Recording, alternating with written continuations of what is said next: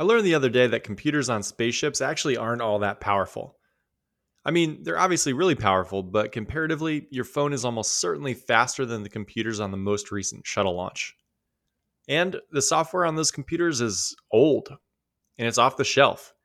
It's not crazy special code written specifically for NASA, it's Excel. The flight software is the same Honeywell system used in seven eighty-seven jetliners.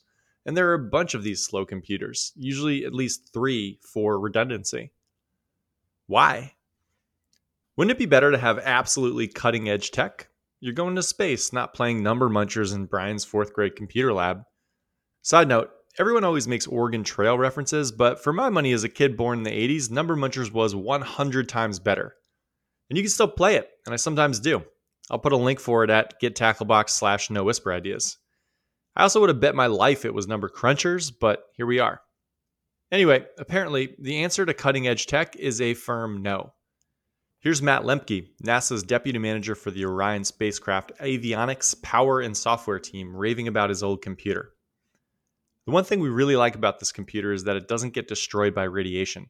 It can be upset, but it won't fail. We've done a lot of testing on the different parts of the computer. When it sees radiation, it might have to reset, but it will come back up and it will work again. The quote continues, "The more understanding you have of a device's failure modes and causes, the higher the confidence level that it will perform under mission environments. Qualification processes are statistical beasts designed to understand and remove known reliability risks and uncover unknown risks inherent in a part." Basically, traveling into space is really dangerous. There are tons of things that can go wrong. The biggest value a computer can have in space is reliability, that it'll perform the task you need it to. That reliability comes from years and years of millions of people testing it in countless real-world scenarios. You can't have newer software because there's no way it'd be stress tested enough, and you simply can't introduce more variables in a world already chock full of them. The goal is reliability, so you want to excel. It reminds me of one of my favorite quotes of all time by Charlie Munger. "Don't be brilliant, be less stupid." Get rid of things that can break, especially in a world where things break all the time. Today, we're going to pursue an idea. I think it's a good one. And we're going to do it like astronauts. We're not going to be fancy. We're not going to be brilliant. We're going to ask all the important questions to make sure we're not being stupid. We're going to maximize our base rate for success. Oh, and this is a true request for a startup. I'm not going to do it. I'm swamped here at Tacklebox. But if you do pursue this or an idea like it, you might get a Tacklebox membership for free and we'll help you build. Just let us know you're trying. After, a little smooth jazz. I'm Brian Scardato, and this is the Idea to Startup podcast brought to you by Tacklebox. We accelerate ideas into real companies through our product, the Tacklebox Method, and we play smooth jazz and run through startup tactics every Wednesday on the Idea to Startup podcast. You're here because you're thinking about an idea, you're ready to launch something, or maybe you already launched it and you're flying ahead full steam. We're here to give you the tactical strategy that will give your business the best chance of success. For podcast resources and notes, go to gettacklebox.com forward slash no whisper ideas. And with that, let's get to it. However bad you think single-use plastic is, it's worse. Around fifty percent of plastic is used once. That's over four hundred million tons of plastic annually. There's a great chance you use something plastic today and immediately threw it away. Thinking back on it, I did. I had a salad with a plastic bowl and a plastic fork. It also came with a separate little plastic container for dressing, and it was all housed in a nice plastic bag. Those are all now in the garbage for the next thousand years. So where do they go next? twelve million pounds of plastic are dumped into the ocean annually. There will be more plastic in the ocean than fish by twenty fifty, and literally one hundred percent of all mussels tested have microplastics in them. That's every single mussel you have ever had was full of plastic. As far as problems to solve, there aren't many more important. There also aren't many that'll be harder. Plastic is cheap and it works extremely well. We'll have to be strategic about how we crack this nut. I also know that two things are true. It will be really hard to get rid of single-use plastic. But in ten years, there will be way less single-use plastic than there is today. Someone's going to do it. Things don't change until they do. Now, let's talk about problems. If you're considering working on a startup, we've got a list of criteria that make up a great problem, and we've recently expanded it by two. Great problems won't guarantee that you'll build a great startup, but bad problems will guarantee that you won't. It's like going into space. There are so many unknowns, you can't afford to mess up the knowns. You simply cannot chase a problem that isn't a problem. That can't be a variable. The criteria we've got are meant to ensure you don't do that. They keep Charlie Munger's words top of mind. Don't be brilliant, be less stupid. Here are the criteria. Problems worth your time are, first, frequent. They happen a lot, which means they're top of mind a lot, and you've got a lot of opportunities to get in front of your customer. Think about traveling, which you maybe do a couple times a year, versus grocery shopping, which you likely do every week. It'll be easier to get the ball rolling and run tests if you're solving a problem around grocery shopping because you'll just have more opportunities to do so. Second, urgent. They grab your customer's attention by the cheeks like the kid in Billy Madison and shake them back and forth. Urgent problems cannot be ignored. If your phone breaks, you need a new phone. If you don't have a fig tree in your apartment, you're fine. Expensive. Great problems cost your customer a lot, which means that they will pay a lot to get them solved. Hop into Excel and see how many customers you need if you're charging someone nineteen bucks. I'll do it for you. You need four hundred fifty customers paying you nineteen dollars every month before you make one hundred thousand in revenue. Or you get nineteen customers that pay you four hundred fifty bucks a month. There's a lot that goes into pricing, but no one pays a lot for something that doesn't cost them a lot not to have. Growing. You want the problem to be growing because that'll allow you to hop on a wave. If more people are going to have the problem in a year than have it now, there are going to be more people to sell to in a year than there are today, and likely a lot of them won't have a solution yet. There's opportunity there. Painful. The most important. This thing's got to hurt. No one will buy it if it's a nice to have. And I hear you, but Brian, I buy plenty of things that are nice to haves. I just bought my sixth pair of joggers. Two things. First, I'm not going to crucify you for that. Whatever brings you joy, my friend, and if the wind on your ankles does that, then who am I to judge? And second, you can't bet your startup life on a nice to have. You just can't. Don't be brilliant, be less stupid. If the problem is painful, it'll get attention. If it doesn't, you're in a battle with everything else in your customer's life that's a nice to have. That's a hard game to win, so don't play it. And the two newbies. One courtesy of a podcast. The problem you work on should be something you'd proudly tell your kids you do. I love this one. When I moved into college my freshman year, my roommate's dad took me aside and grabbed my arm way too hard and told me two things. First, never get caught doing something that you wouldn't want on the front page of your hometown newspaper. And second, nothing good happens after two a.m. Guy was smart and weirdly open with life advice to strangers. Problems you're proud to solve are problems you won't get sick of trying to crack. And finally, the problem you're solving should be visible. Acquiring customers and getting in front of customers in twenty twenty-two is harder than choosing your favorite Hemsworth, and we haven't done that joke in a while. But it's true. Social channels are cluttered and visibility and segmentation are tough. The word is out on cold emailing. V C dollars are blowing up most paths to customers and making them tough, if not impossible, to navigate for early stage folks.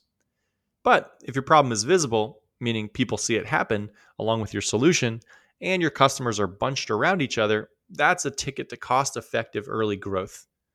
So look for a problem that has some of these characteristics. You're never going to get all of them, but you should not build anything if you've got none. Frequent, urgent, expensive, growing, painful, visible, something you're proud to solve. Solving the single-use plastic hits a bunch of these, especially the last one. So let's dig in. We don't want to boil the plastic-filled ocean, so we need to focus. My favorite jumping-off point for single-use plastic is takeout and delivery from restaurants. My wife and I had sushi the other night, and the amount of plastic is appalling. More than seventy percent of Americans order delivery more than once a week, which results in hundreds of billions of single-use products each year. This ballooned during the pandemic, and it has stayed high. So how do we tackle this massive problem? First, we decide who we'd like to solve it for, which brings up some immediate challenges. If you want to solve it for restaurants, I doubt most see it as a problem.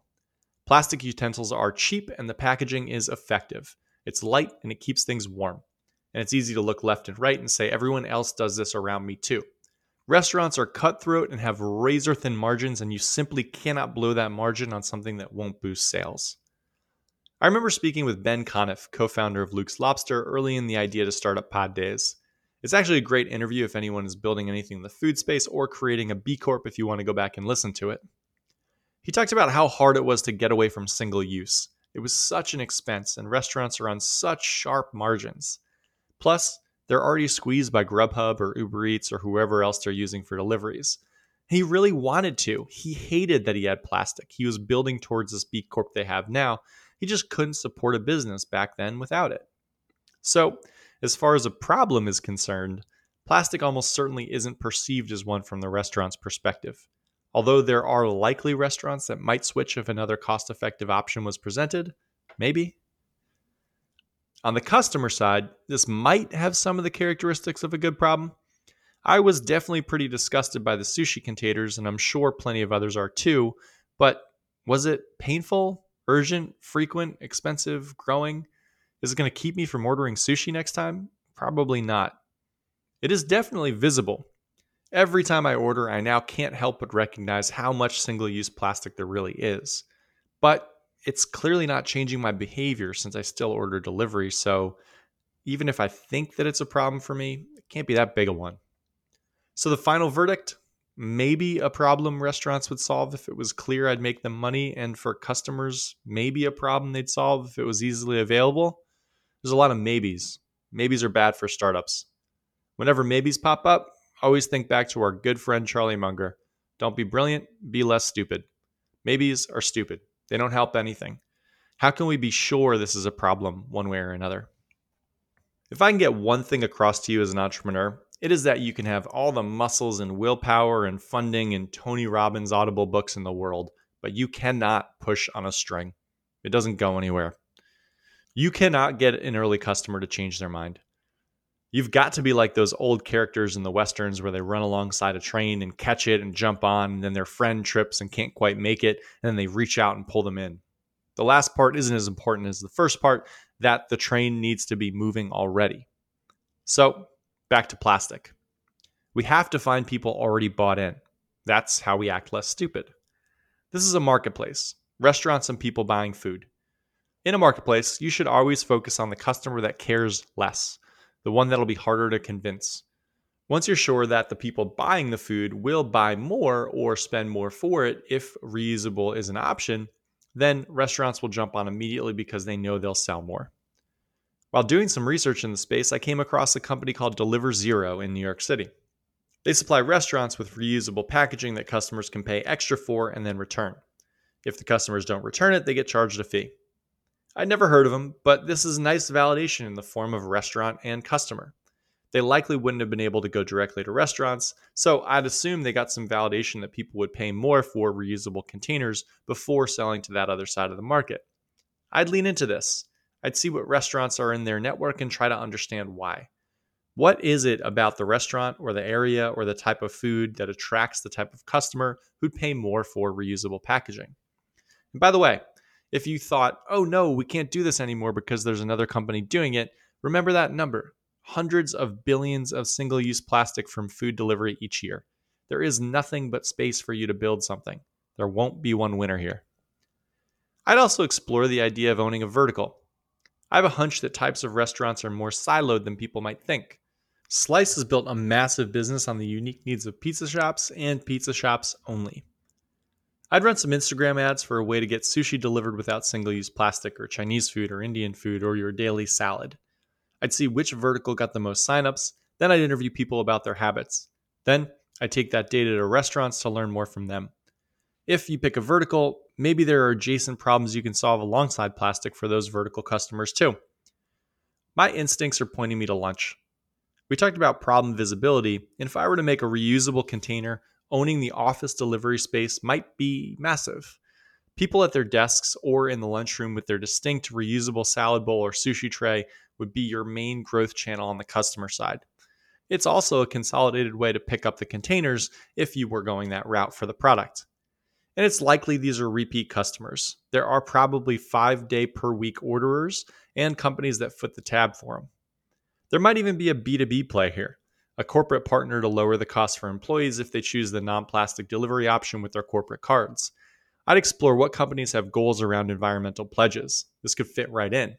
And bulk ordering or pre-ordering or partnering with a bigger business could be an adjacent problem to solve for restaurants.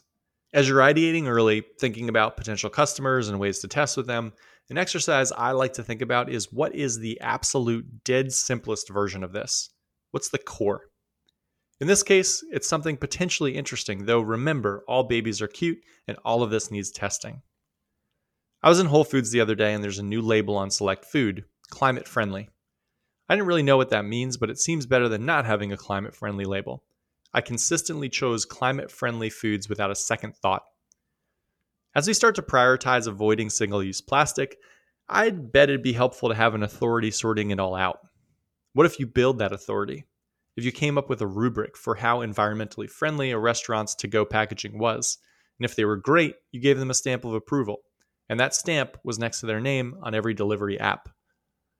The way I'd test this out would be to pick a few of the businesses working with Deliver Zero. I'd get a sense of how frequently the environmentally friendly packaging was used and gauge how environmentally friendly the rest of the packaging was. Then, I'd tell the manager that they'd been awarded the title of Earth-Friendly Packaging, which, for a fee, they could use next to their name on all their delivery apps, and see what they thought. I have no idea if that makes sense or if it'd be helpful or if it'd drive behavior, but it is the simplest form I can think for solving the problem. The first step for sussing out an idea like this is to think through all the potential customers and how the problem impacts them. The next step is to dig in on each of those scenarios, to run interviews, to run tests, to learn more. Get a hypothesis and test it aggressively. Don't be brilliant, be less stupid.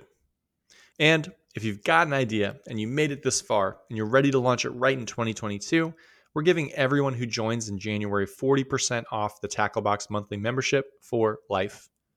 Go to get tacklebox dot com. and set your start date. twenty twenty-one sped by. Don't let twenty twenty-two do the same. Join the Tacklebox Method membership at get tacklebox dot com, and we'll see you soon. Have a great week.